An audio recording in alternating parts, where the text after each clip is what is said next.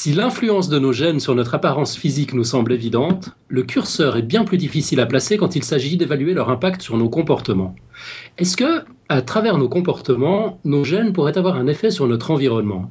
Quand je dis nous, je ne pense pas forcément juste à vous et moi, mais à l'ensemble du vivant. David va nous aider à nous poser des questions hyper intéressantes ce soir en nous présentant le concept du phénotype étendu. Nous sommes le jeudi 14 novembre et c'est l'épisode 151. Bonsoir et bienvenue.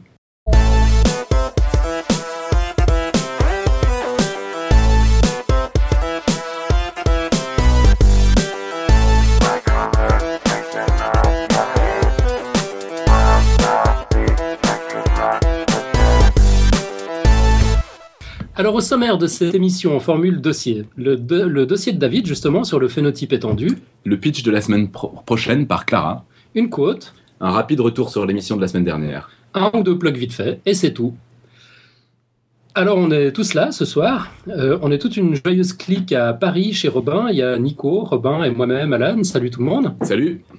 Et puis David se trouve à Limerick, enfin dans la cafétéria de l'université de Limerick, plus précisément en Irlande. Et trêve d'intro, je propose qu'on t'écoute. Salut David, bienvenue. Euh, Hello, donc euh, j'espère que, que, personne ne viendra me déranger à cette heure avancée. Tout, est possible, tout peut arriver. Euh, je vais donc vous parler de sélection naturelle et en particulier de la vision de Richard Dawkins de la sélection naturelle qu'il développe dans son livre The Extended Phenotype. Je tiens à préciser que je n'aurai pas le temps de traiter l'intégralité des sujets abordés par euh, Richard Dawkins dans ce, cet ouvrage, loin de là. Si le sujet vous intéresse, je pense qu'on peut encore enfin je peux encore facilement faire un ou deux épisodes là-dessus. il y aura peut-être euh, des gens qui ont des choses à redire, des critiques euh, auxquelles je pourrais éventuellement essayer de répondre dans, dans l'optique de ce que développe Dawkins. Euh, donc si ça vous intéresse, c'est une partie 1, sinon c'est ce sera tout. je vais aussi déborder sur d'autres sujets périphériques et réflexions personnelles qui me semblent intéressants pour donner un sens global à ce dossier. Ok. Je pense que, euh, vous le savez, on résume souvent en trois grands principes formulés entre autres par euh, Levantine, la sélection naturelle, donc euh, mutation, hérédité, sélection. Tout cela s'inscrit dans la lignée de l'explication de l'origine de la complexité du vivant, qu'en quelques mots on pourrait résumer par à l'origine était le fixisme, avec l'accumulation des découvertes de fossiles, de premières notions de transformisme des espèces apparaissent chez Buffon, entre autres dans son texte sur l'âne, une première formulation de la notion d'évolution euh, arrive ensuite chez Lamarck, qui l'accompagne malheureusement de mécanismes explicatifs, l'hérédité des caractères acquis, la génération spontanée qui seront par la suite invalidés. Euh, C'est suivi dans la seconde moitié du 19e siècle par une première formulation de la sélection naturelle par Darwin, qui malheureusement n'abandonne pas encore euh, l'hérédité des caractères acquis et qui va même lui donner euh, qui va même donner de moins en moins d'importance à cette innovation majeure. Au, euh, je parle pas de l'hérédité des caractères acquis, je parle de la sélection naturelle au fur et à mesure de ces éditions de l'origine des espèces. Ensuite, l'hérédité des caractères acquis perdra progressivement en popularité, entre autres suite aux explications de, Weizmann. Puis, dans les années 30-40, la théorie synthétique de l'évolution va intégrer la théorie mendélienne de l'hérédité et va devenir le paradigme dominant. Petite réflexion préalable sur la scientificité et le statut de ces deux concepts que sont l'évolution et la sélection naturelle. Il y a pas mal de définitions euh, de ce que peut être la science. Euh, on en a entre autres parlé avec Ruxandra. Euh, on peut parler entre autres de la succession de paradigmes de Kuhn, Kuhn vision sociologique. On peut parler de la méthode expérimentale, façon méthodo et Claude Bernard. On peut parler de falsificabilité, donc qui est plus une vision philosophique. et je n'en cite que quelques-unes. On pourrait passer un épisode entier à débattre du positionnement de l'évolution ou de la sélection naturelle vis-à-vis de ces différentes définitions de la science. Pierre l'a déjà euh, euh, plus ou moins fait dans un épisode précédent. Ça pourrait être intéressant d'y revenir, mais on n'aura pas le temps cette fois-ci. Néanmoins, il me semble euh, important de revenir sur une euh, différence importante entre évolution et sélection naturelle. L'évolution, définie comme étant la transformation des espèces d'êtres vivants qui se sont succédés à la surface de la Terre avec les générations, relève au moins en partie, puisque ça inclut que le processus est toujours en cours aujourd'hui, de la constatation, comme la présence de points lumineux dans le ciel, la formation de notre système solaire ou l'existence de Clovis. Comme les deux dernières, c'est d'ailleurs une constatation historique, ça s'inscrit dans le temps. Ça explique d'ailleurs qu'elle soit régulièrement attaquée, car avec un peu de mauvaise foi ou d'aveuglement, il est toujours possible de remettre en cause une constatation historique. Je pense que j'ai pas besoin de vous donner d'exemple. En l'absence de machines à voyager dans le temps, il faudra d'ailleurs qu'on fasse un épisode SF, euh, physique et voyage temporel, c'est une constatation qui, bien évidemment, ne peut se faire qu'en analysant les traces issues de ces événements historiques, les fossiles par exemple, et par l'intermédiaire de techniques issues de découvertes scientifiques telles que les méthodes de datation, etc.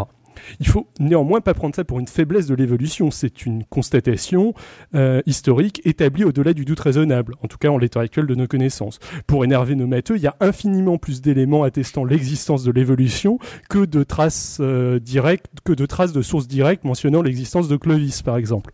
Bon. C'était vraiment gratuit, ça. C'était complètement gratuit. en fait, je, je, l'ai vu, je l'ai vu souffrir. Tu lui as fait mal. J'avais écrit, euh, j'avais écrit infiniment, euh, naturellement, euh, elle, elle, lors, de la première version du, du, dossier, et en me relisant, je me suis dit que ça allait vous énerver, donc j'ai rajouté le, le, truc entre parenthèses plutôt que changer infiniment. de l'autre côté, pour la sélection naturelle, ça dépend comment on la formule si on la résume en annonçant que le mécanisme permettant d'expliquer l'histoire évolutive du vivant est la présence de réplicateurs ayant les trois caractéristiques précédemment citées, mutation, hérédité, sélection, euh, on reste plus ou moins dans la constatation historique et en fait on se retrouve dans une quête intéressante mais sans fin consistant à trouver des explications évolutionnistes pour différentes caractéristiques des êtres vivants, puis à analyser les traces laissées par ces événements historiques pour les valider. C'est très intéressant mais ça ressemble un peu à la quête de Sisyphe dans le sens où euh, chaque caractère auquel une explication évolutionniste a été apporté, mais que le prélude à l'explication d'un autre caractère qu'on n'a qu'on n'a pas encore euh, n'a pas encore expliqué. Si au contraire on laisse l'histoire évolutive de côté, qu'on postule qu'un être vivant évolue si et uniquement s'il transmet certaines de ses caractéristiques de manière héréditaire, quand il se réplique, que ces caractéristiques sont soumises à des mutations et qu'elles influent sur sa capacité à se répliquer, on se donne alors la possibilité de tenter de réfuter cette théorie en cherchant à obtenir une évolution chez des êtres vivants qui ne seraient pas soumis à l'un ou l'autre de ces critères. Là aussi, la démarche est intéressante, mais pas forcément aisée. Est supprimer toute forme de sélection. Je vous souhaite bonne chance. Euh, toute forme de mutation, c'est un peu compliqué aussi chez, des êtres vivants. Mais euh, surtout, elle laisse euh, la possibilité qu'une autre caractéristique du vivant indispensable soit ignoré. Pour vous donner un exemple absurde, euh, si un parapsychologue postulait que le psy, qu'il imaginerait être une caractéristique de tout être vivant, soit un quatrième critère, lui aussi indispensable à l'évolution, on ne pourrait pas vraiment le réfuter. Euh, bien sûr, si un parapsychologue a avancé une telle hypothèse, la discussion s'orienterait sur l'existence ou la non-existence du psy. Et euh, c'est comme ça que, que s'installerait le, débat scientifique. Et en l'occurrence, on irait vraisemblablement vers le fait qu'il y a peu de chances que le psy existe. Euh, en tout cas, il n'y a pas tellement d'éléments pour euh, le crédibiliser. Mais postulons cette fois que la membrane plasmique est indispensable à l'évolution, ou je ne sais quelle caractéristique de l'ADN. Et vous pouvez imaginer que ce serait difficile de tester des êtres vivants sans membrane plasmique. Une solution pourrait éventuellement être nous être apporté par l'exobiologie. Mais bon. En attendant, il me semble qu'il existe une troisième approche complémentaire avec les deux précédentes, la généralisation de la sélection naturelle. Partir cette fois du principe que n'importe quel réplicateur transmettant ses caractéristiques de manière héréditaire, mutant et soumis à une sélection, va se mettre à évoluer. C'est euh, l'approche euh, de la sélection naturelle que propose la vie artificielle, mais c'est aussi parfaitement dans la logique de la manière dont Dawkins la présente.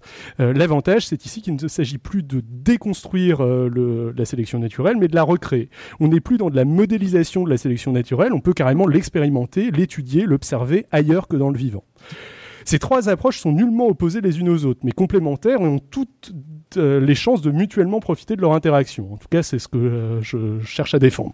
Euh, opter pour l'une ou l'autre va néanmoins nous forcer tantôt à nous concentrer notre, notre attention sur des questions telles que, euh, pour la dernière, la quantification des variations, la définition plus précise de ce qu'on entend par évolution, l'importance de la reproduction sexuée pour obtenir de la complexité, alors que l'autre approche plus euh, histoire évolutive de la sélection naturelle va peut-être davantage s'interroger sur les équilibres ponctués, la dérive génétique et bien sûr la biologie fonctionnelle.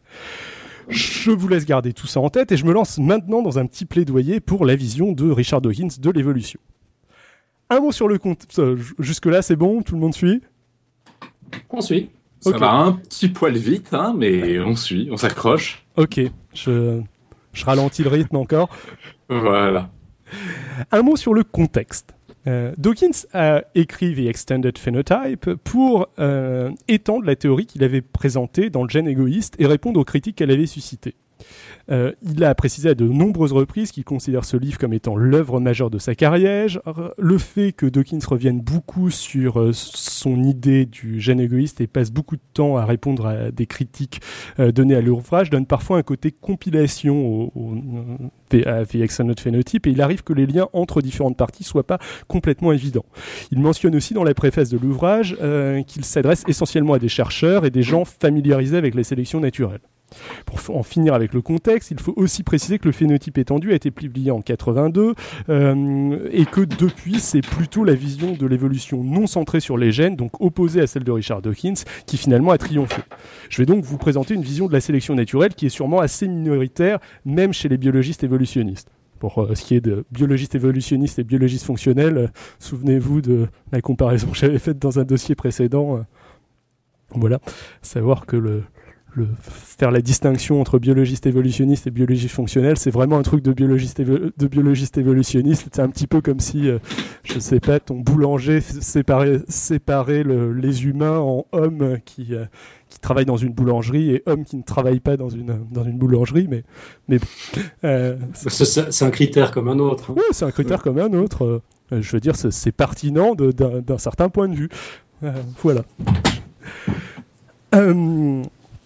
Je continue. Euh, le premier élément qu'il faut retenir, c'est que le titre du gène égoïste euh, était très mal choisi et qu'impact mis à part, il aurait tout aussi bien pu s'appeler le truc altruiste ou encore plus, plus justement le machin qui est sélectionné.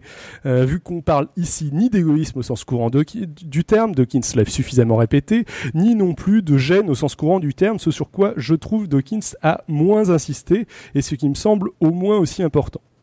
L'autre point sur lequel Dawkins insiste en permanence, euh, c'est qu'il ne prétend pas proposer une nouvelle vision de la sélection naturelle radicalement incompatible avec la précédente, mais plutôt nous amener à la considérer comme une nouvelle perspective. L'image qu'il décrit fréquemment est euh, de nous faire changer notre vision d'un cube de Necker. Alors j'imagine que l'un de nos matheux, enfin Robin saura mieux expliquer que moi ce que c'est qu'un cube de Necker. Aucune idée, j'ai absolument aucune idée de ce que c'est un cube de Necker. Alors un cube de Necker, c'est euh, un cube euh, représenté, euh, un cube en perspective, représenté juste avec ses arêtes et de manière transparente. Ce qui fait Donc du coup, on peut voir l'un des deux devant ou derrière. Mm-hmm. D'accord, ok. ça, ça, je connais. voilà, je sais pas si c'est clair bah, un cube représenté que par ses arêtes et donc du coup on peut voir euh, soit le carré du bas comme étant devant, soit le carré du haut comme étant devant et ça change complètement la façon de voir le, le cube quoi. Voilà, donc du coup l'ambition de Dawkins, c'est ici de nous proposer une vision de l'évolution qui est ni plus ni moins correcte que les théories orthodoxes, mais plus éclairante, au moins pour certains. Il précise que cette théorie ne sera pas testable au sens où il ne sera pas possible de concevoir un test permettant de la valider ou de l'invalider au au détriment des théories orthodoxes, vu que c'est la même chose vu autrement. Mais après cette très longue introduction, ce que vous attendez sûrement, c'est que je précise un peu la vision que défend Dawkins de la sélection naturelle. Ici et dans le gène égoïste, ce qui l'intéresse, c'est l'identification du réplicateur. On considère généralement que ce sont des êtres vivants qui se reproduisent. Pour Richard Dawkins, pas vraiment. Il sent l'évolution sur les gènes, qui, euh, qui se répliquent dans les, euh, euh, les mitoses et méioses cellulaires. Avant de vous expliquer pourquoi, il faut préciser que ce que Richard Dawkins entend par gène. Car comme je vous l'ai annoncé, il n'est pas vraiment question d'une séquence d'ADN connant pour une protéine, comme il en est souvent question.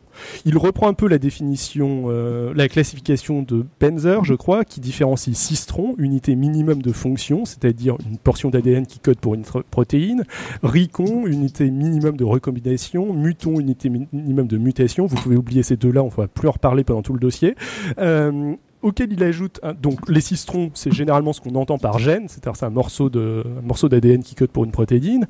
Euh, Dawkins lui ajoute un nouveau concept qu'il appelle gène, qui est un truc, un morceau d'ADN situé sur le même chromosome tout de même, dont l'effet phénotypique a une influence sur ses chances de réplication, et dont l'effet phénotypique est suffisamment stable avec les réplications dans le temps.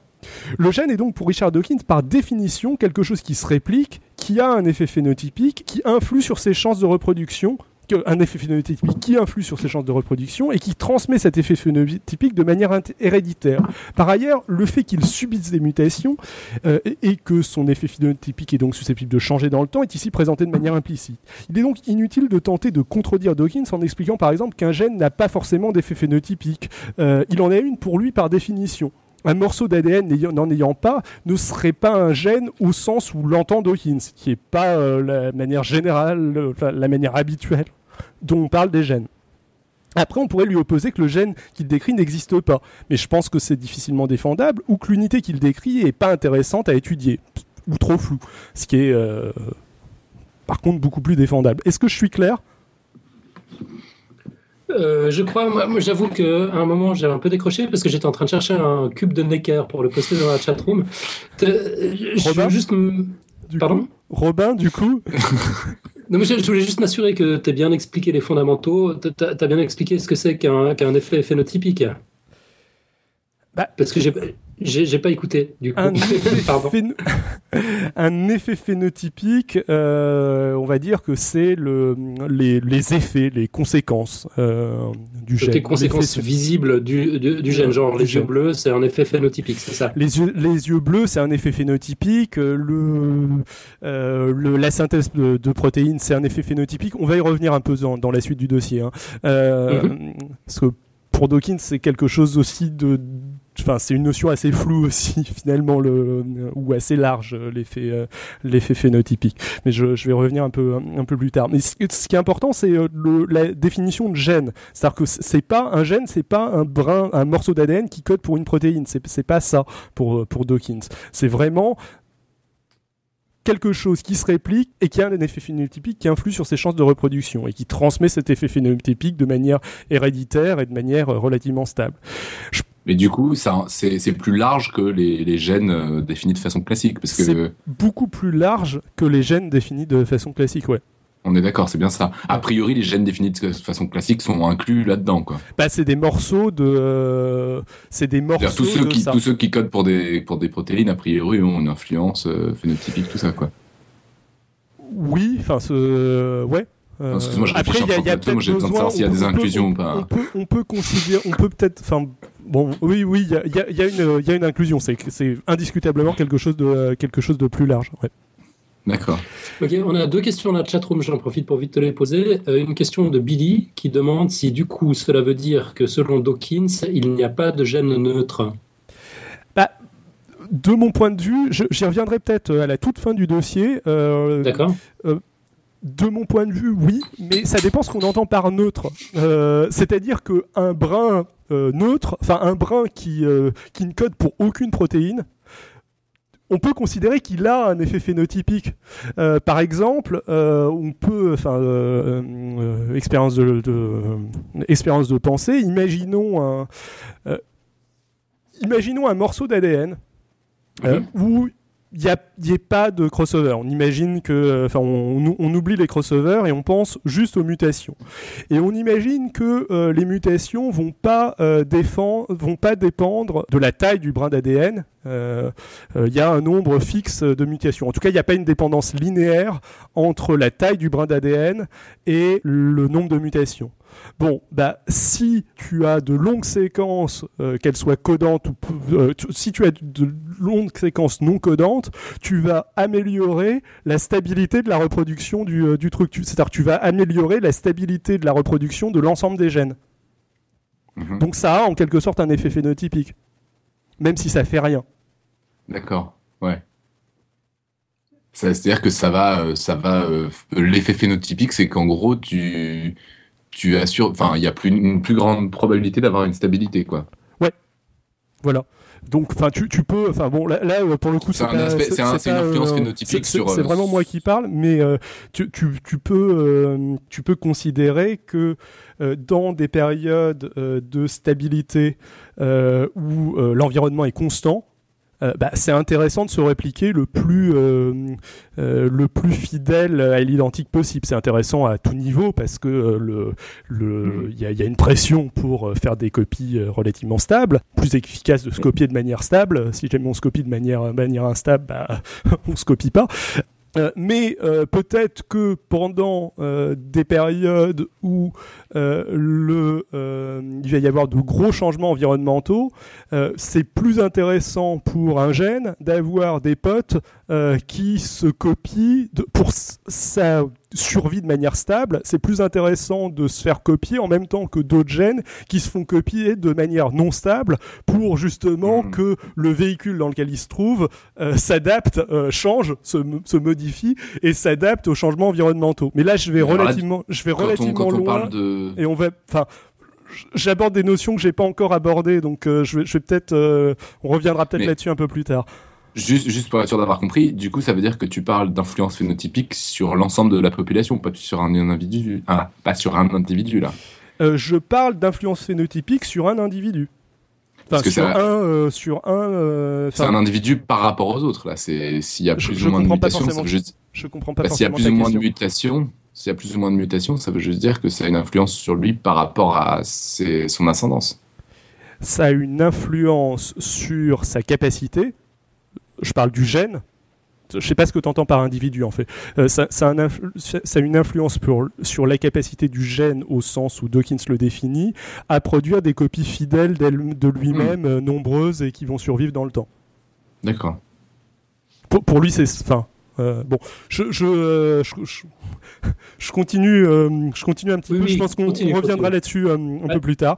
L'autre notion contre laquelle se bat Dawkins, c'est l'idée justement qu'il présente que que ce qu'il présenterait serait un déterminisme génétique fort. Nous serions déterminés entièrement par nos gènes. Il insiste sur le fait qu'il ne nie pas que les déterminismes culturels, par exemple, puissent exister être enfin euh, pas puisse exister, existe et soit tout aussi fort et irréversible que les déterminismes génétiques. Euh, de même, plus généralement, il insiste sur le fait que si les variations génotypiques euh, sont une cause de variation phénotypique, l'effet de ces variations peut être modifié, augmenté, modifié, augmenté ou annulé par des facteurs environnementaux, y compris les effets d'autres gènes, qui sont des facteurs environnementaux du point de vue du gène qu'on considère. je vous demande de garder ça en tête pour le moment on abordera la question de l'épigénétique. J'ai éventuellement une petite, euh, citation en anglais, euh, enfin un petit morceau de texte en anglais qui, euh, qui résume ce qu'il ce dit. Je ne sais pas si je l'ai copié tout à fait fidèlement, mais bon. Undoubtedly, uh, genetic variance is a significant cause of much phenotypic variance in observed population, but its effect may be overridden, modified, enhanced, or reversed by other causes. Uh, genes may modify the effect of other genes and may modify the effect of environment. Environment events, both internal and external, may modify the effect of genes and may modify the effects to, of other environmental events. T'arrives à la dire plus vite? Tu, tu, vas pas me demander de la traduire. Euh, non, mais c'est à peu près ce que j'ai dit, euh, ce que j'ai dit précédemment. Je peux la traduire si vous voulez. Tu, vous voulez que je la traduise ou je, ou je, je continue? Euh, Vas-y, traduis-la parce qu'autrement, ça, ça va rester un mystère. Euh, indiscutablement, euh, les variances génétiques sont une cause importante de euh, variations phénotypiques dans les populations observées, mais leurs effets peuvent être overridden, supplantés, modifiés, augmentés ou même inversés par d'autres causes. Les gènes peuvent modifier les effets d'autres gènes et peuvent modifier l'environnement le, des, des causes environnementales, à la fois internes et externes, peuvent modifier les effets des gènes et modifier les effets d'autres causes environnementales. Euh, David, a priori, tu as battu Eminem. D'après LGJ. 100 mots en 15 secondes. Mais quoi, quand tu traduis de, de, l'anglais vers le français à la volée, ça va en fait. T'as un rythme qu'on arrive à suivre, c'est bien. Écris tes dossiers en anglais à partir de maintenant et présente-les en français. ok, bon. Ces précautions étant prises, intéressons-nous rapidement aux différentes entités sur lesquelles la sélection naturelle est susceptible de s'appliquer. La biosphère euh, de la planète Terre dans son ensemble, ce qu'on appelle, je crois, l'hypothèse Gaïa de Lovelock, pour, pour Dawkins, c'est une utilisation complètement erronée de l'idée d'évolution. en tant que phénomène généré par la sélection naturelle, dans la mesure où a priori Gaïa ne se réplique pas. Euh, pour que ça marche, il faudrait imaginer que les planètes envoient régulièrement de la vie à travers euh, l'espace, vie qui elle-même s'installe sur d'autres planètes et répète le processus.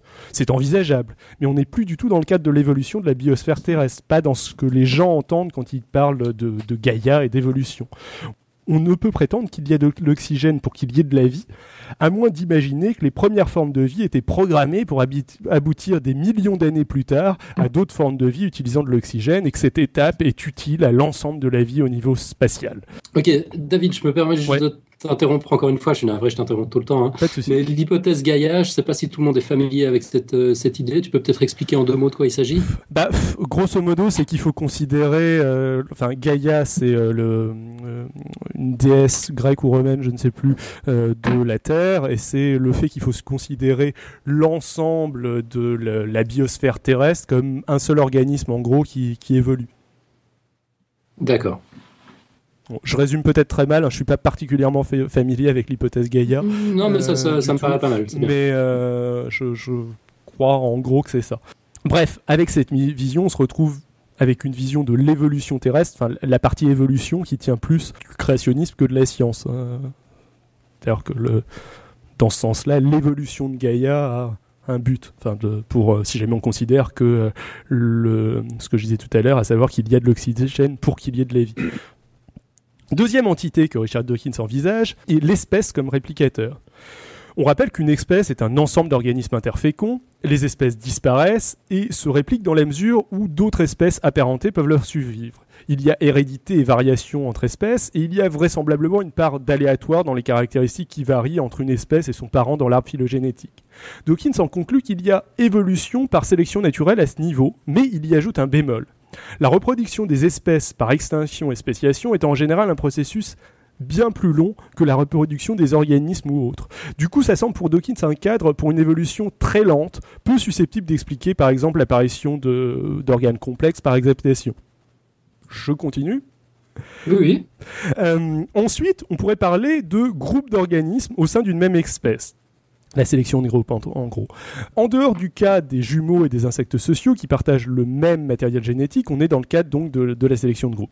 Euh, généralement, la sélection de groupe est utilisée pour expliquer des formes de coopération ou d'altruisme. Pour défendre son point de vue, à savoir qu'elle n'est pas pertinente, euh, Richard Dawkins utilise une analogie que je trouve assez parlante. Imaginez une population de meuniers et de paysans faisant pousser du blé la méthode de la sélection de groupe consisterait à subdiviser cette population en sous-groupes interféconds et expliquer que l'augmentation de la taille des groupes les mieux équilibrés euh, compense les pressions de sélection interne. Ça marche, mais c'est compliqué mathématiquement. La vision centrée sur les gènes, elle, se contente de dire qu'un environnement constitué de trop de meuniers sera favorable à la, à la réplication des paysans faisant pousser du blé et inversement. Les deux approches sont valables, mais la seconde me semble plus intuitive. Je ne sais pas ce que vous en pensez. Je vois pas bien bien la différence en fait, j'avoue. Alors, euh, je, vas-y refais-le je les deux là. Euh, Bon, déjà, je, bon, pareil, j'ai une situation de Dawkins en anglais, donc je vais déjà le, dire en anglais, puis je vais réexpliquer en français, comme ça on... Je sais pas si c'est comme ça que ça me paraît le plus clair, mais vas-y toujours. comme ça, je progresse un peu dans le dossier en même temps. Uh, there are two general ways in which harmonious cooperation came about. One way is for harmonious complex to be favored in comparison of disharmonious complex. The other way is for separated parts of complex to be favored over the presence in the population of other parts which they happen to harmonize. Il y a deux euh, manières euh, dans lesquelles la coopération harmonieuse peut euh, être envisagée. Une manière est de considérer que les euh, complexes harmonieux, les groupes harmonieux sont favorisés en comparaison de groupes disharmonieux. L'autre manière est de séparer les parties et de considérer qu'elles sont favorisées dans la présence au contact, pardon, dans la population d'autres parties avec lesquelles elles s'harmonisent. Je le refais avec. Euh, en gros, en gros, si je comprends bien, juste, il y, y, en a un qui dit, il y a une version qui est de, qui est de dire euh, les populations équilibrées sont favorisées et l'autre qui est de dire une, une population enfin, déséquilibrée a tendance à s'équilibrer. Non, c'est. Euh... C'est pas ça? Si, c'est un peu ça. Enfin, pour le deuxième point, je suis assez d'accord. C'est un peu la vision de la vision de Dawkins. c'est une logique aux individus et considère qu'un individu va être favorisé en contact de d'autres d'autres éléments qui l'harmonisent. Par contre, l'autre vision, euh, c'est pas au niveau d'un groupe, c'est au niveau de plusieurs groupes. C'est-à-dire que tu, tu mmh. considères qu'il y a de la concurrence entre groupes, mais il faut quand même qu'il ouais euh, voilà. Mmh. Euh, il y a aussi l'exemple du sexe ratio. Soit on considère que les populations mal équilibrées seront contre-sélectionnées, soit on considère que dans une population où le ratio homme-femme est déséquilibré, les gènes qui contrebalancent ce déséquilibre seront sélectionnés. Mmh. Ok, je continue. Si l'on descend encore un peu, on peut envisager l'organisme comme entité. Pour Dawkins, l'organisme est indiscutablement le véhicule, le support de la réplication, mais pas l'entité répliquée. Il le considère moins pertinent que le gène pour plusieurs raisons. Dawkins recherche en effet un réplicateur produisant des copies ayant un effet phénotypique stable, influençant la capacité de ce réplicateur à se, multiplier. Or, pour lui, la, la reproduction sexuée ne remplit pas vraiment le critère de stabilité. Il n'y a pas de réplication, mais quelque chose de plus complexe. On s'y met à deux, on se mélange. Alors que la pression de sélection doit avoir le temps de s'exercer sur un phénotype stable sur plusieurs générations. Ici, le phénotype sera différent dès la prochaine génération, pour ce qui est de la reproduction asexuée des bactéries. Là, on parle de phénotype euh, d'individu, on parle plus de phénotype de gène. Le, phénotype instable, c'est le phénotype d'individu. Le phénotype de gène, il est, il est stable par définition, vu qu'on a défini par définition que le gène, c'était un truc qui avait un phénotype suffisamment stable pour être sélectionné. Euh, le phénotype sera différent dès la prochaine génération. Euh, pour ce qui est de la reproduction asexuée des bactéries ou des archées, l'argument présenté est différent, euh, mais provient un peu au même. Les recombinations par crossover ne permettraient pas non plus à leur phénotype d'être suffisamment stable. C'est bon, tout le monde suit? Mm-hmm. Descendons encore un peu, arrivons au niveau cellulaire. Dans le cas d'organismes unicellulaires, le problème est que, euh, est le même que précédemment, euh, que celui que je viens de définir pour les organismes. Dans les autres cas, il faut généralement distinguer méiose et mitose. Pour la méiose, on peut difficilement parler de copie identique. Pour la mitose, la réplication est généralement limitée dans le temps et de toute façon, on reviendra en fin de dossier euh, là-dessus. Donc, tu nous rappelles peut-être juste en vitesse, donc la méiose, c'est la copie de cellules euh, dans de, la copie de cellules sexuelles, c'est ça? Ouais, germinal, grosso modo. Euh, ok, mitose, une cellule euh, produit une copie conforme d'elle-même. Euh, Méiose, une cellule produit une copie qui aura la moitié de ses, euh, la moitié de ses gènes. D'accord. La moitié de, son, de ses chromosomes, la moitié de son matériel génétique qui sera utilisé pour la reproduction sexuelle. Donc la mitose, c'est ce qu'on observe euh, chez nous dans, dans le renouvellement des cellules, par exemple, genre la, peau. voilà. Exactement. alors que la, méiose... C'est nos spermatozoïdes et nos ovules. Ok, comme ça c'est clair. Hmm. L'intérêt de la cellule euh, risque aussi de rentrer en conflit si jamais on parle de euh, sélection naturelle au niveau des cellules. L'intérêt de la cellule risque de rentrer en conflit avec l'intérêt de l'organisme. Les cancers sont de bons exemples de cas de sélection naturelle au niveau cellulaire. Plus bas, on a le gène, qui est vu, la façon dont le Dawkins le décrit, est par définition un réplicateur idéal. Un peu plus bas, on arrive aux bases azotées, euh, et on peut difficilement les considérer comme candidats crédibles en raison, entre autres, de l'instabilité totale de leur effet phénotypique. Alors attends, là aussi on va peut-être faire une petite explication de texte. Les bases azotées, c'est les fameuses lettres de l'alphabet des gènes. Exactement. D'accord. Elles n'ont pas d'effet euh, toutes seules, elles ont euh, besoin d'être combiné au moins dans ce, qu'on, ce que euh, Dawkins et euh, Benzer, je crois, appellent un cistron, c'est-à-dire un morceau d'une séquence d'ADN codant pour une protéine. En mhm, dessous, elles n'ont pas véritablement, euh, elles n'ont pas d'effet pris individuellement en tout cas. Euh, Dawkins mentionne aussi un autre réplicateur potentiel sur lequel la sélection naturelle s'applique, et vous le connaissez déjà, euh, le même, la fameuse réplication des idées, le terme idée n'étant pas parfaitement valable. Richard Dawkins serait vent debout contre ce résumé, mais je trouve que c'est assez parlant euh, pour ce dont on va parler ici, et ça permet de se détacher des mêmes Internet qui, à mon avis, sont pas du tout pertinents. On en a donc déjà parlé de nombreuses fois. Je crois que Franck avait fait un dossier dans Podcast Science. Moi, j'ai fait un dossier dans Vie artificielle et dans scepticisme scientifique dessus. Euh, mais il me semble qu'avoir précisé la notion de gène chez Dawkins nous en apprend beaucoup sur sa vision des mèmes. La principale critique que l'on oppose généralement à la mémétique est que euh, les mèmes sont des entités qui sont très mal définies. Où sont les mèmes Richard Dawkins ne répond pas vraiment à cette question. Euh, il explique juste qu'ils ont un support physique continu ou discontinu quelque part dans notre cerveau. Mais finalement, euh, discontinuité mise à part, et encore, euh, un gène doit être présent sur un même chromosome pour être stable, et j'imagine que ces parties ne doivent pas être trop éloignées les unes, des autres en raison des crossovers potentiels, mais il me semblerait pas complètement absurde dans la vision de Richard Dawkins d'imaginer des gènes discontinus. Mais donc, euh, discontinuité mise à part, donc les gènes ne sont guère plus précis que les mêmes. ça peut être une critique importante, mais il me semble que c'est aussi assez éclairant. Euh, en tout cas, euh, ça, explique pourquoi est-ce qu'il est arrivé avec cette idée de euh, cette idée de mémétique. Et je ferai un autre parallèle un peu plus loin. Voilà pour. C'est bon, j'ai perdu personne? Mm, tu nous as un peu perdu, un peu retrouvé. Attends, Robin fait une drôle de tête. J'ai, je sais pas si c'est l'abus de bière ou pas, mais le, même, j'ai raté l'étape. Je sais pas ce que c'est en fait. Alors, le même, c'est l'idée que je résume très vite. Euh, tes idées se répliquent de personne en personne. Quand tu dis quelque chose, euh, quelqu'un d'autre est susceptible de, copier ton idée, de la répéter, etc. Euh, et donc c'est aussi surtout moi. Sûr. Surtout toi, tout à fait. voilà, tu, es en train de remettre à, à, la mode le fax, par exemple. voilà.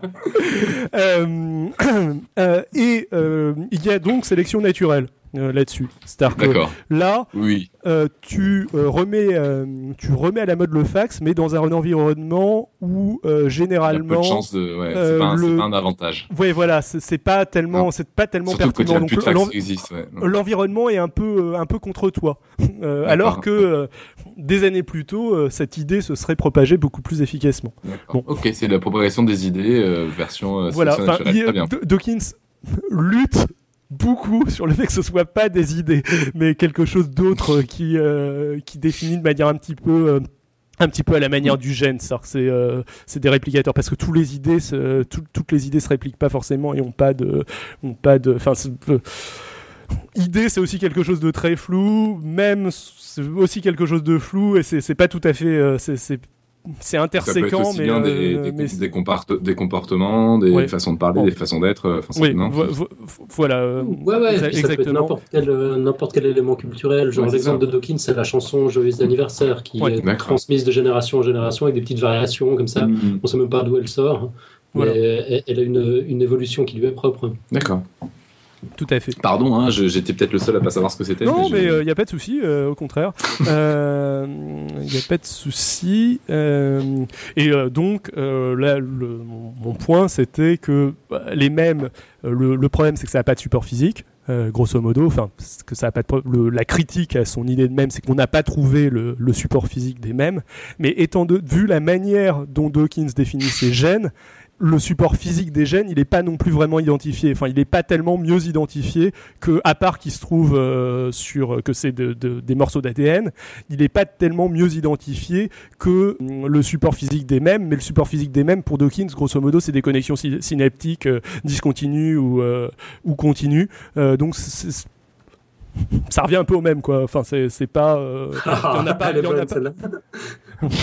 pardon j'ai pas fait exprès en plus il y, en a enfin Bon, si euh, les gènes de Dawkins sont quand même mieux définis, mais euh, le, genre de définition est un petit peu similaire. Bon, voilà pour l'idée de base du même. donc, même s'il y a plein de choses que j'ai pas encore traitées, passons maintenant à ce que euh, le phénotype étendu apporte de nouveau. En langage dawkinsien, le gène est un réplicateur, tandis que l'organisme est donc le véhicule, l'entité qui permet de pratiquement la réplication du gène. Donc on a, on a discuté un petit peu ce que, ce que pouvait être le, le véhicule un petit peu en même temps qu'on parlait de ces différentes entités. Donc il, il envisage comme véhicule euh, euh, d'une certaine manière l'espèce, les organismes, etc. Pour ce qui est du génotype d'un gène, on pourrait, voir, on pourrait vouloir le limiter à la synthèse de protéines. Dawkins dit ici au contraire l'idée qu'il est pertinent de parler de phénotype d'un gène en dehors de son véhicule. L'environnement d'un gène et sa zone d'influence ne s'arrêtent donc pas à l'organisme dans lequel il se trouve. L'exemple le plus marquant va être à chercher du côté des parasites dont nous parle parfois Topo dans ses Freaky Friday Parasites. Le nématomorphe, par exemple, je ne sais pas s'il en a parlé, mais bon, euh, va, euh, il en a parlé, d'accord, euh, va dans un cycle complexe manipuler son hôte, un grillon, pour l'amener à se jeter dans l'eau où il pourra lui-même se reproduire. En parlant du printemps. Il y a même eu un mème sur sur le nématomorphe. en partant du principe, ce qui semble indiscutable, que ce comportement est au moins en partie programmé génétiquement chez le nématomorphe, le phénotype va donc jusqu'à inclure le, pilotage du comportement d'un autre organisme, d'un autre guillemets véhicule, pour assurer la réplication du, gène en question, enfin des gènes qui influent sur ce comportement. Ensuite se pose une autre question qui amène pour moi des réflexions intéressantes. Les copies d'un gène ont-elles le même statut quand elles se trouvent euh, dans le même véhicule ou quand elles ne s'y trouvent pas? Euh, il faut considérer que vos gènes et ceux de votre. Faut-il considérer vos gènes et ceux de votre vrai jumeau comme une seule et même entité? Quels vont être le statut d'organismes tels que le fraisier, qui vont généralement se reproduire par reproduction asexuée à l'aide de stolons, une espèce de tige qui part du fraisier pour, se, pour recréer un, autre fraisier un peu plus loin, toujours connecté au précédent et partageant le même patrimoine génétique? Deux petits éléphants, donc, euh, partageant les mêmes gènes, sont-ils équivalents à un éléphant deux fois plus gros du point de vue de la sélection naturelle. Pour Dawkins, la différence réside dans le développement et donc la spécialisation. Euh, l'apparition d'organes complexes. Imaginons un organisme unique s'étendant perpétuellement sans jamais avoir besoin pour ça de se scinder en deux des mutations auront lieu. Avec le temps, le génotype d'une cellule d'une extrémité de l'organisme sera sûrement aussi différente que possible euh, de celui d'une cellule de l'autre extrémité. Il est aussi possible qu'avec le temps, euh, euh, avec des formes de nécrose, etc., l'organisme finisse par se scinder en différents sous-organismes. Et la sélection naturelle va agir sur cet organisme. Mais le véhicule ne sera pas au niveau de l'organisme entier, mais plutôt au niveau cellulaire. La pression de sélection va augmenter les capacités de ces génotypes à produire des cellules capables de se reproduire efficacement dans un environnement donné, mais à aucun moment elle ne va les pousser à travailler ensemble, à coopérer. Euh, par contre, si on, imagine maintenant un petit talus qui grossit comme euh, ce que je viens de décrire, espèce de masse de cellules qui grossit, mais qui au bout d'un moment éjecte euh, de lui-même un morceau de, lui-même qui, pose euh, suffisamment loin et qui va à nouveau constituer un, nouveau petit talus qui plus tard balancera un petit morceau de lui-même qui euh, refera un nouveau, talus. L'intérêt de l'ensemble des gènes du talus va être de créer un véhicule capable d'éjecter un maximum de copies de lui-même, quitte à se sacrifier pour ça. On est donc dans quelque chose un peu similaire à une fourmilière créant des ouvriers stériles dont la finalité est d'assurer la reproduction de leurs cousins. Petite réflexion, il me semble que ça explique aussi assez bien l'intérêt des graines ou autres œufs euh, pour générer des organismes complexes. Ça permet le développement en gros. Et l'on comprend que les organismes vivipares n'aient pu apparaître qu'une fois que cette étape du développement était déjà inscrite quasi irréversiblement dans euh, leur histoire évolutive. Maintenant, j'arrive au problème. Ce qui pose problème à nombre de biologistes, en particulier de biologistes donc euh, fonctionnels entre guillemets, euh, dans cette théorie, ainsi qu'à des non-biologistes d'ailleurs, c'est déjà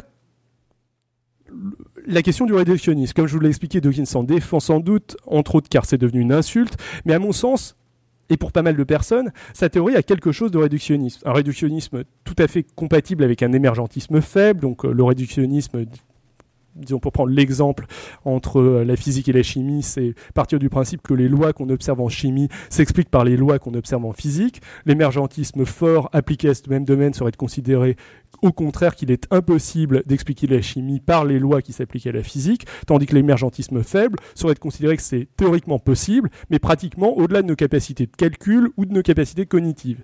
Il me semble que même euh, si il ne s'appuie pas là-dessus, il y a un peu un émergentisme faible et donc une forme de réductionnisme chez Dawkins.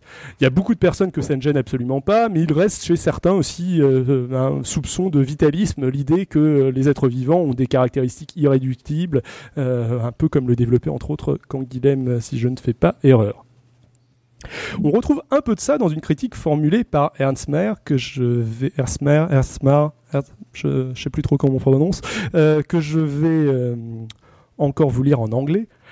Uh, the term gene as replicator is of course, donc c'est une attaque contre Dawkins, hein, is of course in complete conflict with basic Darwinian thought. Since the gene is not an object of selection, there is no naked gene, any emphasis on precise replication is irrelevant. Evolution is not a change in gene frequencies, as it is claimed so often, but the maintenance or improvement of adaptedness and the origin of diversity. Changes in gene frequency are a result of evolution, not its cause. The claim of gene selection is a typical case of reduction beyond the level where analysis is useful. J'essaie de traduire le, le mot, le terme gène comme un réplicateur est bien sûr en complet conflit avec l'idée darwinienne. Car euh, le gène n'est pas un objet sélectionné. Il n'y a pas de euh, gène nu. Euh, tout en phase sur une réplication précise et du coup irrévélent, non pertinent. L'évolution n'est pas un changement des fréquences des gènes, est, comme c'est souvent affirmé, mais le maintien et l'amélioration de l'adaptation et euh, l'origine de la diversité. Les changements dans les fréquences des gènes sont un résultat de l'évolution, pas sa cause. Euh, l'affirmation selon laquelle la sélection génétique est un cas typique de réduction non, l'affirmation sur laquelle il y a une sélection génétique est un cas typique de de réductionnisme au-delà d'un niveau où l'analyse est utile. Donc c'est du réductionnisme inutile. Il y a au moins deux autres idées, outre euh, l'idée de, l'accusation de réductionnisme, dans ce passage. Ce que propose Dawkins est une réduction inutile. Euh, je vais essayer de vous convaincre du contraire. Mais il y a aussi l'idée qu'il n'y a pas de naked gene, de gène nu, ce qui était euh, affirmé au début. Quand Ernst Mayr parle de gène nu, je pense qu'il touche un point très important. Dans la sélection naturelle classique, la, réplication est un processus interne. Un réplicateur est un réplicateur car il est autonome dans cette tâche. C'est le cas des organismes, des espèces, mais pas des mêmes ou des gènes. Euh, dans un cas comme dans l'autre, on a une machinerie externe, la machinerie cellulaire, dans le cas des gènes, l'être humain ou l'être vivant capable de copier des idées, dans le, cas des mêmes, qui assure la réplication de quelque chose qui est à peu près distinct de lui-même. Pour développer une image, dans un cas, nous avons un robot qui récupère des matériaux un peu partout dans son environnement et fabrique un nouveau robot, identique à lui-même. Dans l'autre cas, nous avons de petits robots et une usine à robots. L'usine fait des copies des petits robots, tandis que les petits robots font des copies de l'usine. Bien sûr, l'usine ne peut pas vraiment marcher sans les robots, et euh, les robots travaillent dans l'usine. Mais il y a néanmoins une distinction. Pire, il y a plusieurs usines englobées les unes dans les autres. Euh, la machinerie cellulaire est la première usine, mais on peut néanmoins l'inclure dans une usine un peu plus grande appelée l'organisme, qu'on peut éventuellement inclure dans une usine encore plus gigantesque appelée espèce. Les autres critiques me semblent... Donc je ne sais pas si vous avez compris euh, ce que je viens d'exprimer. Robin se prend la tête dans la main. J'ai perdu tout le monde. je... Oh, je me dis qu'il faudra juste que je réécoute. Je crois que j'arrive pas à être attentif en continu, mais je suis trop fatigué. là, ce que tu as dit sur la fin, j'ai compris. Avec les petits robots, ça marche? Avec les petits robots, ça marche. Alan, euh, ça va ou tu... bon, je, euh, non, ça, ça, ça va. Euh, moi, je fais un petit peu d'autres trucs en même temps. Il faudra aussi que, que, que je l'écoute. Bon, alors, euh, ce je que, crois que ça va. Faut qu'on demande à la chatroom, en fait. Ce que, ce que je disais, je vais, je vais tenter de le, le re-résumer plus simplement, c'est qu'il y a, mhm. euh, dans la sélection naturelle classique, euh, il y a l'idée euh, d'un réplicateur qui est autonome, euh, dans la sélection naturelle telle que euh, le, le, présente Dawkins, ce réplicateur a besoin euh, de quelque chose d'externe à lui-même. Euh, le, gène, en effet, il n'y a, pas de naked gene tel que le dit euh, Ernst Mayr. C'est-à-dire que le, les, gènes ont besoin de la machinerie cellulaire pour être capable de se répliquer. Ils se répliquent pas, se répliquent pas tout seuls. Et je pense que c'est quelque chose qui gêne beaucoup de personnes et, d'une certaine manière légitimement parce que c'est pas véritablement la même idée de réplicateur. Donc, si j'ai bien compris, ce qu'Ernst Mayr dit, c'est le gène n'est pas un même en fait. Il a besoin d'un support biologique pour, pour remplir sa fonction, c'est ça? Oui, le même aussi a besoin d'un support génétique pour euh, d'un support biologique pour pour euh, remplir sa fonction. Il a besoin d'humains pour le répliquer. Ouais, c'est vrai. Désolé. bah oui, c'est vrai. Hmm, ok. Donc on peut pas considérer le, gène comme un comme une espèce quoi. Justement, c'est pas la pas la même chose. C'est tout. Justement, c'est ça en fait le truc. L'espèce, elle, elle, a tendance à essayer de se propager. Le gène, il veut bien, mais il peut pas tout seul. Enfin, ça a pas de sens de parler de bah du gène qui a tendance à se propager tout seul pour moi, ça a du sens, euh, mais c'est pas le, c'est pas le même. C'est bien un réplicateur, il se réplique bien, mais il se réplique pas tout seul. Ce qui est, euh, hmm. ce qui est une différence euh, importante entre la vision de la vision de Dawkins et la vision classique de la vision euh, orthodoxe euh, des, biologistes. Euh, je, continue. Les autres critiques me semblent moins pertinentes, mais je dois en oublier un certain nombre. Dawkins est trop théorique, trop philosophe ou trop mathématique pour certains. Il est aussi probable que sa personnalité médiatique et militante énerve pas mal. Maintenant, je vais vous citer quelques cas où il me semble que sa théorie est éclairante. Des cas donc euh, où parler en termes de sélection naturelle classique ne marche pas vraiment. Les virus entrent assez bien dans la théorie développée par Richard Dawkins, une forme de parasitisme en quelque sorte, des, gènes qui, enfin pas vraiment des gènes, mais euh, matériel génétique, euh, enfin qui pourrait rentrer dans les définitions de chaîne de, Dawkins, qui se qui se reproduit sans, euh, enfin qui est soumis à la sélection naturelle, sans lui-même euh, avoir un organisme à lui. Ça, va aussi très bien avec sa, notion de phénotype étendu. Ce qu'on appelle les outlaw genes, c'est-à-dire des gènes qui se multiplient anormalement contre l'intérêt de l'organisme dans lequel ils résident et peuvent par exemple aboutir à des différences de ratio homme-femme. Euh, aussi tout à fait dans le, sens de cette théorie. La redondance au sein de l'ADN, ce, dont euh, j'ai un petit peu parlé tout à l'heure, les échanges d'ADN entre bactéries, euh, la présence d'organismes, les mitochondries, la chlorophylle et un ADN propre dans des macro-organismes. Tout ça, il me semble que ça va pas mal dans le même sens que sa vision de, l'évolution. Il me semble que même l'épigénétique, pris dans son sens méthylation de l'ADN, pose moins de problèmes dans ce cadre euh, que dans le cadre classique de la sélection naturelle. Je veux dire par là qu'il existe que deux possibilités. Soit ces facteurs épigénétiques ne sont pas transmissibles sur un nombre suffisamment de générations, et dans ce cas, ce sont juste des facteurs environnementaux, pour euh, la théorie de Dawkins, plus ou moins stables, comme le sont les autres gènes euh, transmis, le climat ou les mitochondries transmises. Soit ils sont suffisamment stables, et ça demande juste une extension de la définition déjà très flexible des gènes de Dawkins. Et euh, Dawkins est ouvert à des euh, réplicateurs qui soient dont le support ne soit pas euh, ne soit pas l'ADN. C'est une extension qui changerait pas grand chose à sa théorie en fait. Euh, ce qui serait vraiment gênant pour Dawkins, c'est qu'il y a une forme d'induction de caractéristiques transmises par l'environnement, qu'un mécanisme adapte automatiquement un organisme à un environnement jamais rencontré dans son histoire évolutive et transmette cette adaptation aux générations suivantes. Et il me semble que c'est pas vraiment le cas de l'épigénétique. Ce serait le cas des OGM plutôt, mais enfin ça c'est une autre problématique. Euh, enfin, pour terminer et pour boucler avec mon introduction, je vais revenir très très rapidement sur les avantages que peut avoir cette vision en artificielle. Il y a une différence d'approche qui est, me semble-t-il, assez intéressante pour revenir sur nos petites usines de tout à l'heure. Dans un cas, la logique est de créer si jamais on veut recréer ou simuler la sélection naturelle, quelque chose qui se copie de manière autonome, euh, et l'on va se lancer dans des réflexions autour de comment créer un organisme capable de créer des copies de lui-même, souvent euh, va s'en suivre une sélection naturels dans des cas de sélection euh, de euh, simulation open-ended qui vont aboutir à la création d'organismes de taille minimum et plus grand chose. Euh, à l'inverse, avec la vision de Richard Dawkins, on va pouvoir plus facilement s'abstraire de la question de la réplication, vu qu'on part du, principe que le, il y a un réplicateur, mais sa réplication peut être assurée par quelque chose qui est relativement externe, et considérer que donc qu'elle est assurée par un mécanisme externe. La question va devenir donc des de voir comment des formes de complexité vont émerger de notre mécanisme minimal. Euh, ce sera pour euh, ce sera pour un prochain épisode de vie artificielle, mais je pense que mes tentatives personnelles en vie artificielle ressemblent beaucoup à ce talus, cet éléphant qui s'étend perpétuellement, décrit par Richard Dawkins, pouvant évoluer par sélection naturelle, mais euh, pas aboutir à des organismes pluricellulaires et pas obtenir donc à du développement et de la complexité. Euh, bon, je rentrerai dans le détail dans un futur épisode de, vie artificielle. Voilà. Et euh, j'ai à peu près terminé. Euh, je ne sais pas si j'ai été très très clair. je ne sais pas s'il y a des questions dans les chat room. Ben, moi, ça.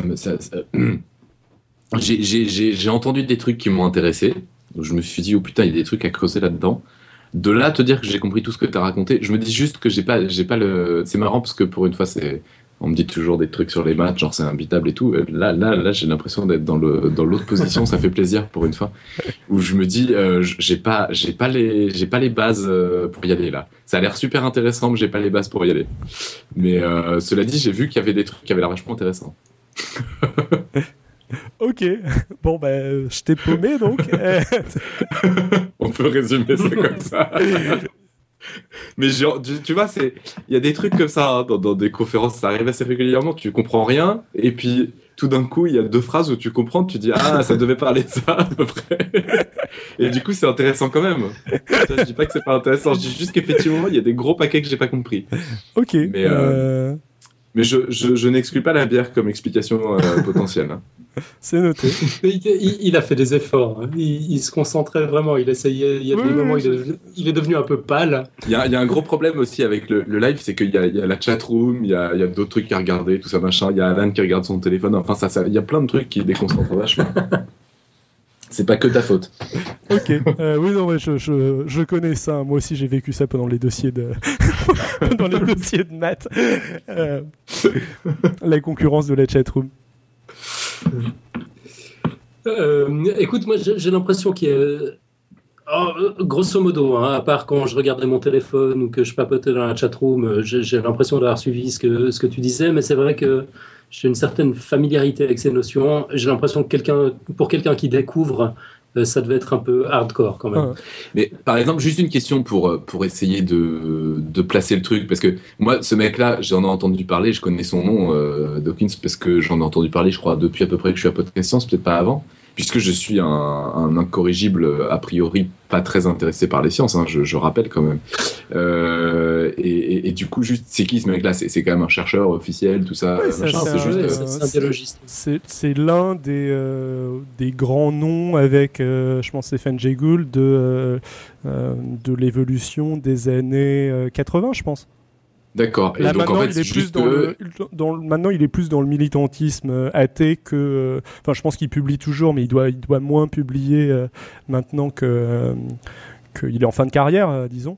Mais, hmm. mais oui, oui, oui, non, c'est un biologiste tout à fait. Mais donc, c'est un mec installé, tout ça et tout, mais qui par ailleurs déteste pas les médias et, et s'en sort plutôt bien pour communiquer ses trucs. Et donc, voilà, c'est les débats. C'est pas le, c'est pas la, théorie du jeune égoïste hein, qui, qui, communique dans les médias. C'est, euh, euh, euh, il, a été à l'origine de tout un tas d'initiatives.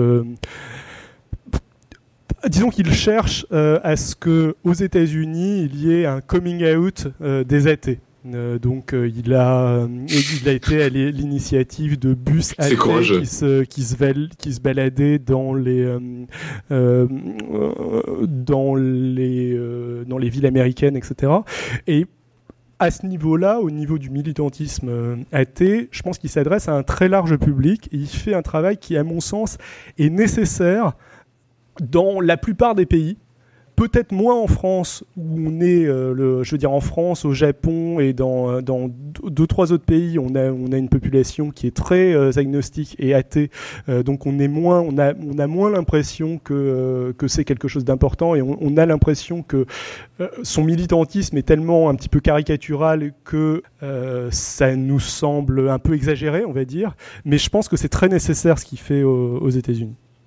Mais euh, par ailleurs, là, ce dont tu as parlé, c'est absolument pas ça. Ça n'a absolument rien des trucs hmm. qui sont. Euh, enfin, c'est ça, ça, je, je c'est pas parce que j'ai, je suis loin d'avoir tout compris que ça m'a pas intéressé, hein, pour de vrai. Hein. C'est juste, c'est donc en gros euh, des, des, débats sur actuels sur sur la théorie de l'évolution, sur comment on peut l'affiner, comment on peut voilà, Oui, c'est ça. tout à fait. Ça, c'est, euh, c'est le. Et donc, ils, discutent avec d'autres euh, gens bien installés et ils, sont, ils ont un débat. Euh, bah, il, a, il, a, discuté beaucoup, entre autres. Bah, il a discuté avec Maire, il a discuté avec Stéphane Jay Gould, qui était l'autre nom. Enfin, je. D'accord. Moi, enfin.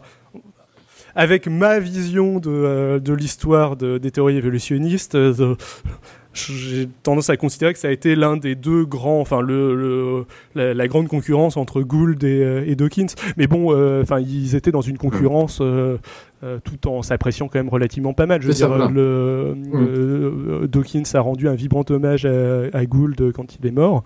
Euh, et voilà, enfin, c'est c'est quelqu'un de, oui, de c'est un scientifique tout à fait installé. Par contre, c'est pas à l'heure actuelle, le, à l'heure actuelle, ces théories sont pas le paradigme dominant, on va dire. je pense que Pierre pourrait plus te donner une point, un point de vue de de biologiste, parce que moi je, je suis pas biologiste, euh, j'ai un mmh. point de vue d'informaticien, et c'est aussi des théories qui généralement plaisent beaucoup aux, aux informaticiens, aux, ingénieurs, à tous ceux qui gravitent autour de la vie, artificielle, qui les trouvent beaucoup plus instinctives, je pense, que euh, la vision plus biologiste de la, de la sélection naturelle. J'ai l'impression.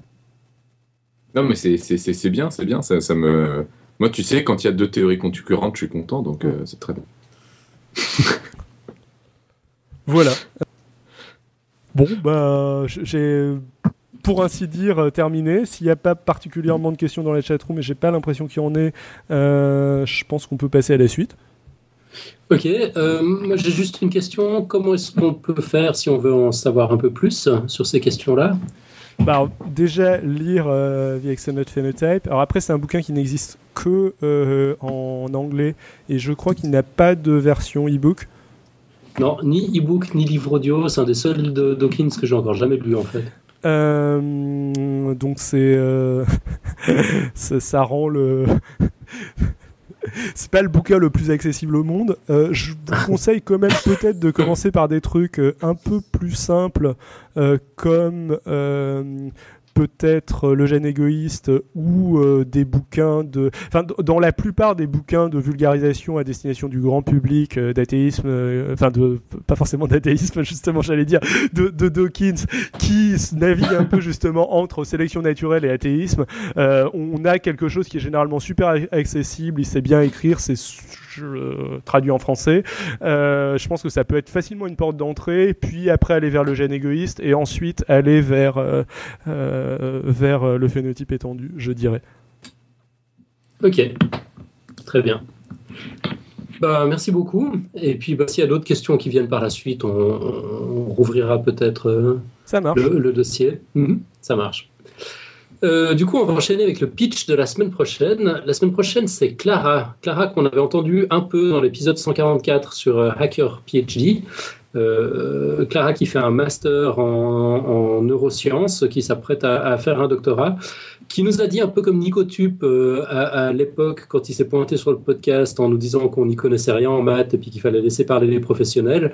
Euh, ben Clara a un peu le même point de vue pour les neurosciences. C'est vrai qu'à chaque fois qu'on a qu'on a tenté, c'était un peu un désastre. donc la semaine prochaine, elle va venir nous parler de neurosciences. On l'écoute. Comment les chercheurs parviennent-ils à pénétrer les barrières du cerveau en action? Quand l'homme tente d'analyser les fonctions supérieures de l'homme via ses propres fonctions supérieures. On parlera ainsi de neurosciences cognitives avec, pour commencer, la fameuse technique d'IRM. Mais qu'est-ce que cette machine concrètement? Qu'enregistre-t-elle? Et que font les chercheurs de ces données complexes? On prendra l'exemple d'une étude qui s'intéresse aux bases neurales de la prise de conscience, ce qui nous amènera à expliciter l'apport de l'électroencéphalographie en neurosciences cognitives. Et puis je vous raconterai des études faites pendant des opérations à crâne ouvert, ou encore on tentera de comprendre ce qu'est l'électrophysiologie. Et pour finir, avec le top du top, on parlera d'optogénétique. C'est une nouvelle technique mise au point entre 2012 et 2013 à Stanford qui s'avère être très prometteuse. Bref, à jeudi prochain. Eh ben, ça c'est du pitch. Et puis il y, a du, y a du mot savant. Hein. Il y a totalement du mot savant. Ouais. Électrophysiologie, c'est pas mal. Optogénétique aussi. Mais elle va tout nous expliquer. En fait, ouais, ça va être génial. Ouais, c'est Nicotube qui a, qui a revu son dossier, qui a pas laissé passer les gros mots. Du coup, je pense qu'on va tout comprendre. Il n'y aura pas de souci. Extraordinaire. Et d'ailleurs, il faudrait que je lui demande. Euh, je sais qu'il y a des il y a des, des apports des mathématiques et notamment de la topologie, et j'arrive pas du tout à savoir comment, sur l'imagerie cérébrale. Bah, ce sera l'occasion de poser des questions. C'est pour développer, en fait. On en parlera après. On en parlera après. Il y a... en fait, on va en parler la semaine prochaine aussi parce que ce que mesurent les les trucs dont elle a parlé, IRM et compagnie, enfin, j'en parlerai beaucoup moins bien qu'elle parce que j'y comprends rien. Mais euh, ce que mesure ces trucs-là, c'est des trucs qui, si on les regardait de manière brute, seraient incompréhensibles. Et il y a justement plein de mathématiques pour rendre ça en D'accord. compréhensible. Cool, je vais enfin comprendre. Génial. Et je suis pas sûr qu'elle a beaucoup parlé des maths euh, qu'il y a. Je sais pas si on a entendu ce que tu as dit, Nico, parce que tu vachement loin du micro en fait dans cette configuration. Euh, ouais, mais je suis en train de dessiner un caleçon avec des cœurs. Ouais, c'est Bon, il dessine un caleçon avec des En cœurs. gros, Du coup, on la suite l'entendra la semaine prochain. prochaine. C'est ça. Euh, on est en formule courte, du coup il n'y a plus grand chose dans cette émission, si ce n'est euh, la quote. David, tu nous as préparé une quote? Enfin, à part tes, tes très longues quotes là. Est-ce que tu as préparé une code de moins de 100 Ah. mots et pas en anglais Alors, je, je pense que mon micro était off, euh, ou alors vous avez été très mal poli, vous avez parlé en même Ah, temps moi, tous. Ton micro était off. Je- Mon micro était off, ouais, ouais, ouais. Euh, euh, donc, je ne vous ai pas préparé de quote, mais je vous en ai déjà donné tant peu dans le, peu dans le dossier. ok, non, c'est bon, faut pas les J'y ai pensé, j'ai hésité, je me suis dit que je m'en sortirais avec cette pirouette. D'accord. Est-ce que ça marche? Écoute, euh, non. Mais moi, j'avais préparé une petite quote pour euh, une fois où on n'en aurait pas, euh, et puis euh, je, la, je la copie de note d'émission en note d'émission. Puis alors, cette fois, je trouve qu'elle tombe particulièrement bien. C'est une quote d'Albert Einstein qui dit The environment is everything that isn't me. C'est pas mal. C'est-à-dire, qui c'est qui l'a traduit? Ah bah même moi je la comprends. L'environnement, c'est tout ce qui n'est pas moi. Ouais, mais on t'entend pas. Alors, Ouais. Robin? L'environnement est tout ce qui n'est pas moi. J'aime bien, ça fait définition mathématique, j'adore. C'est le complémentaire de moi. C'est Ouais. trop cool. Sauf que dans le contexte du phénotype étendu, en fait, euh, je trouve que ça marche plus tellement, quoi. Ça, ça se casse un peu la gueule. Euh, ouais. C'est-à-dire que le- mon environnement est aussi une partie de moi-même dans, dans, Ah ouais. dans ce contexte. Et si Euh, mon gène a avec une le coup du influence. talus et de l'éléphant, tout ça, là, ouais, Ouais. ouais, ouais, on est dans la merde. Hum, Non, c'est pas faux, c'est assez flou dans, dans ce contexte. Après, si jamais on prend le. le- Sauf que tu peux dire que Si c'est moi, ça fait partie de l'environnement tel que tu Vous, vous parlez en même temps. Ouais, David Vas-y, euh, Robin. Alors, Non, je disais juste que euh, ça, ça- c'est- je suis pas d'accord. Si, ça marche, c'est juste que de dire en fait que moi c'est un peu plus étendu que ce qu'on pense euh, au jour le jour et que l'environnement est un truc un peu plus petit que ce qu'on pense au jour le jour. Euh, faut, faut Tu. Enfin, si, si on considère l'environnement du gène ou l'environnement du, phéno- du phénotype, le phénotype étant euh, très mal défini, ouais, ça, mar- ça marche pas. Euh, par contre, euh, l'en- l'environnement du gène, je trouve que ça, ça marche quand même, euh, ça marche quand même assez bien. Son phénotype résultant de ses actions et des actions de du reste euh, de, de son environnement. Donc son, son phénotype fait en quelque sorte partie de son environnement. Bon, en revanche, je pense qu'il y a un jour, il va falloir interdire les citations d'Einstein parce qu'il y en a marre, quoi. ouais, puis les a trois quarts du temps. de citation d'Einstein. Ouais. je me souviens. si, si, je sais. euh, les trois quarts du temps, elles sont même pas d'Einstein. Mais bon. ok, on va revenir un petit peu sur, euh, sur l'émission de la semaine dernière. Donc, pour rappel, c'était l'épisode 150. Nous recevions Ludo qui nous parlait des économies, euh, qui, nous qui nous parlait pardon, d'économie d'énergie euh, et de la science et de l'ingénierie de la conservation d'énergie. On a eu une réaction d'Yves d'abord. Qui dit J'aimerais corriger une erreur que j'ai écrite sur la chatroom par précipitation. Ce ne sont pas les propriétaires qui représentent 60% en Suisse, mais bien les locataires. Et il nous donne une source. Ouais, puis c'est une information euh, qui a été euh, confirmée par Sabrina, la compagne de notre, euh, de notre ami podcasteur Dom de PodSource. On a eu l'occasion d'en discuter le lendemain. Elle bosse dans l'immobilier, puis m'a effectivement confirmé que nous sommes bien 60% de locataires en moyenne en Suisse, soit une belle majorité. Autrement, on a un commentaire de Jonathan Payne Chamings, toujours sur le même épisode. Merci pour cet épisode. J'espère que vous, vous, que vous renouvellerez l'expérience et traiterez d'autres sujets comme celui-ci en lien avec les problématiques énergétiques ou environnementales. Dans cet ordre d'idées, je ne peux que vous conseiller de jeter un œil aux travaux de Jean-Marc Jancovici, le bilan euh, carbone. Ce- Le pape du le pape du bilan carbone. Euh, ce serait génial que vous le receviez en invité. Ses constats sont pour le moins alarmistes et déprimants, mais sa démarche est très intéressante et il a un réel talent de vulgarisation. Et puis avant de finir, deux, trois petits plugs en vitesse. Alors un petit plug en passant pour signaler un nouveau projet d'Alexis Mandre, euh, l'auteur de l'excellent blog Homo Fabulus, un des blogs membres du Café des Sciences. Ça s'appelle Shots of Science. Euh, donc vous, le trouvez sur l'internet mondial, c'est shotsofscience.com slash fr. Euh, Euh, là où nous, sur Podcast Science, on traite d'un grand thème de la science en 90 minutes chaque semaine, Shots of Science fait dans le remarquablement efficace en traitant un grand thème de la science en une image par jour. Juste un titre et une image. C'est vachement efficace, on vous encourage à aller voir. On mettra les liens dans les notes de l'émission et puis je les mets, euh, je, je les mets dans un instant sur la chatroom. Sinon, je voulais également signaler euh, quelques retranscriptions euh, qui, qui, ont été faites. Alors, un immense merci à, Julie euh, qui, qui, nous donne un coup de main depuis, depuis quelques temps. Un immense merci à David Loureiro aussi, un, de nos auditeurs qui, qui, s'est collé à la tâche. Donc, on, on, on vient. Ouais, futur intervenant. D'ailleurs, tu dois relire son, son dossier. Hein. Pendant qu'il est là, je vais pouvoir lui dire que maintenant que j'ai présenté mon dossier, je vais pouvoir euh, m'atteler à la, à la relecture de son dossier. Normalement, je fais ça demain. Ah bah c'est parfait. Euh, ok, donc euh, je disais qu'on a, qu'on a des retranscriptions, donc vous les trouvez sur le site web. Le, notre fameux épisode de, 2000, de juin 2012 sur le Palais de la Découverte a, enfin été retranscrit. Donc, on a une version écrite sur le site web. Merci à Julie, ça faisait une trentaine de pages. Euh, David Loureiro a fait une retranscription de, de l'interview d'Adam Rix dans notre épisode Freestyle. Euh, et c'est Julie qui, l'a mis en ligne. Là aussi, un tout grand merci.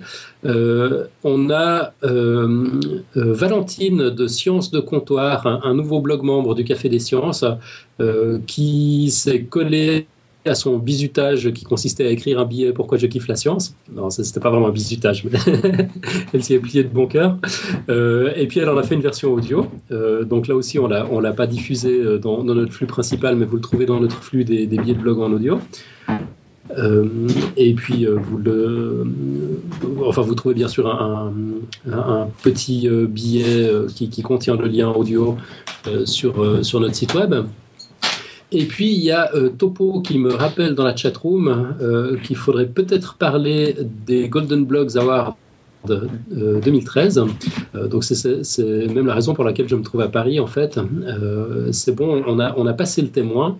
donc Podcast Science était, était, lauréat de la catégorie Sciences et Recherches en 2012. On vient de passer le flambeau à un autre blog du Café des Sciences.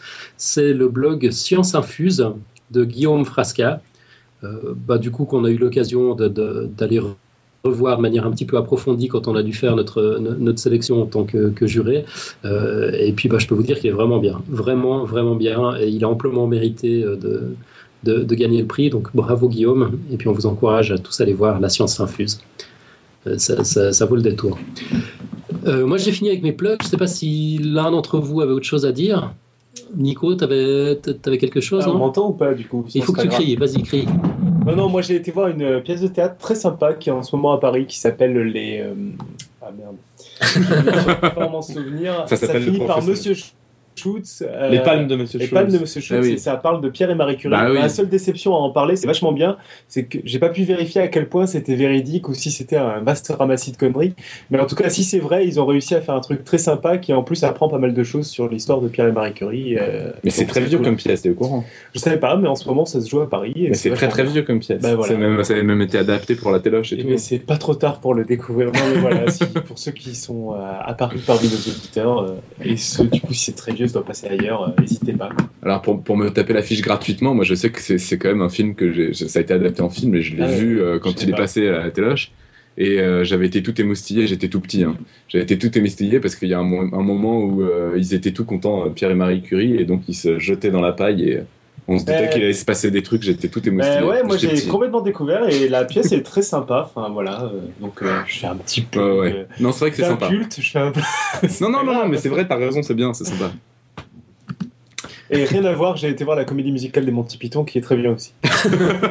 bon, tu nous mettras tous les liens dans une note de l'émission. T'essayes de nous trouver un lien avec la science avant de mettre en lien Les Monty Python. Oh, ça se trouve. Euh, tu, connais leur démonstration pour, euh, pour prouver que quelqu'un est une sorcière? C'est hyper rationnel comme démonstration. Qu'est-ce que tu fais à une sorcière? Tu la brûles? Qu'est-ce qui brûle aussi? Le bois? Le bois, ça flotte. Qu'est-ce qui flotte aussi? Un canard? Donc si la sorcière pèse le même poids qu'un canard, c'est une sorcière. Ah, c'est pas mal. Et il pèse en effet une sorcière qui pèse le même poids qu'un canard, donc il la brûle. Je vois.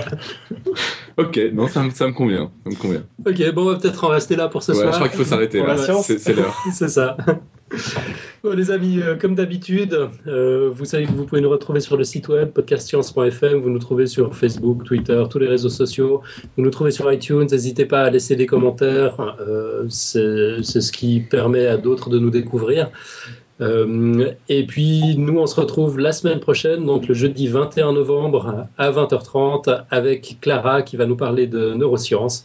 Et d'ici là, que servir la science soit votre joie. À bientôt. Ciao, ciao. Salut tout le monde. Ciao à tous.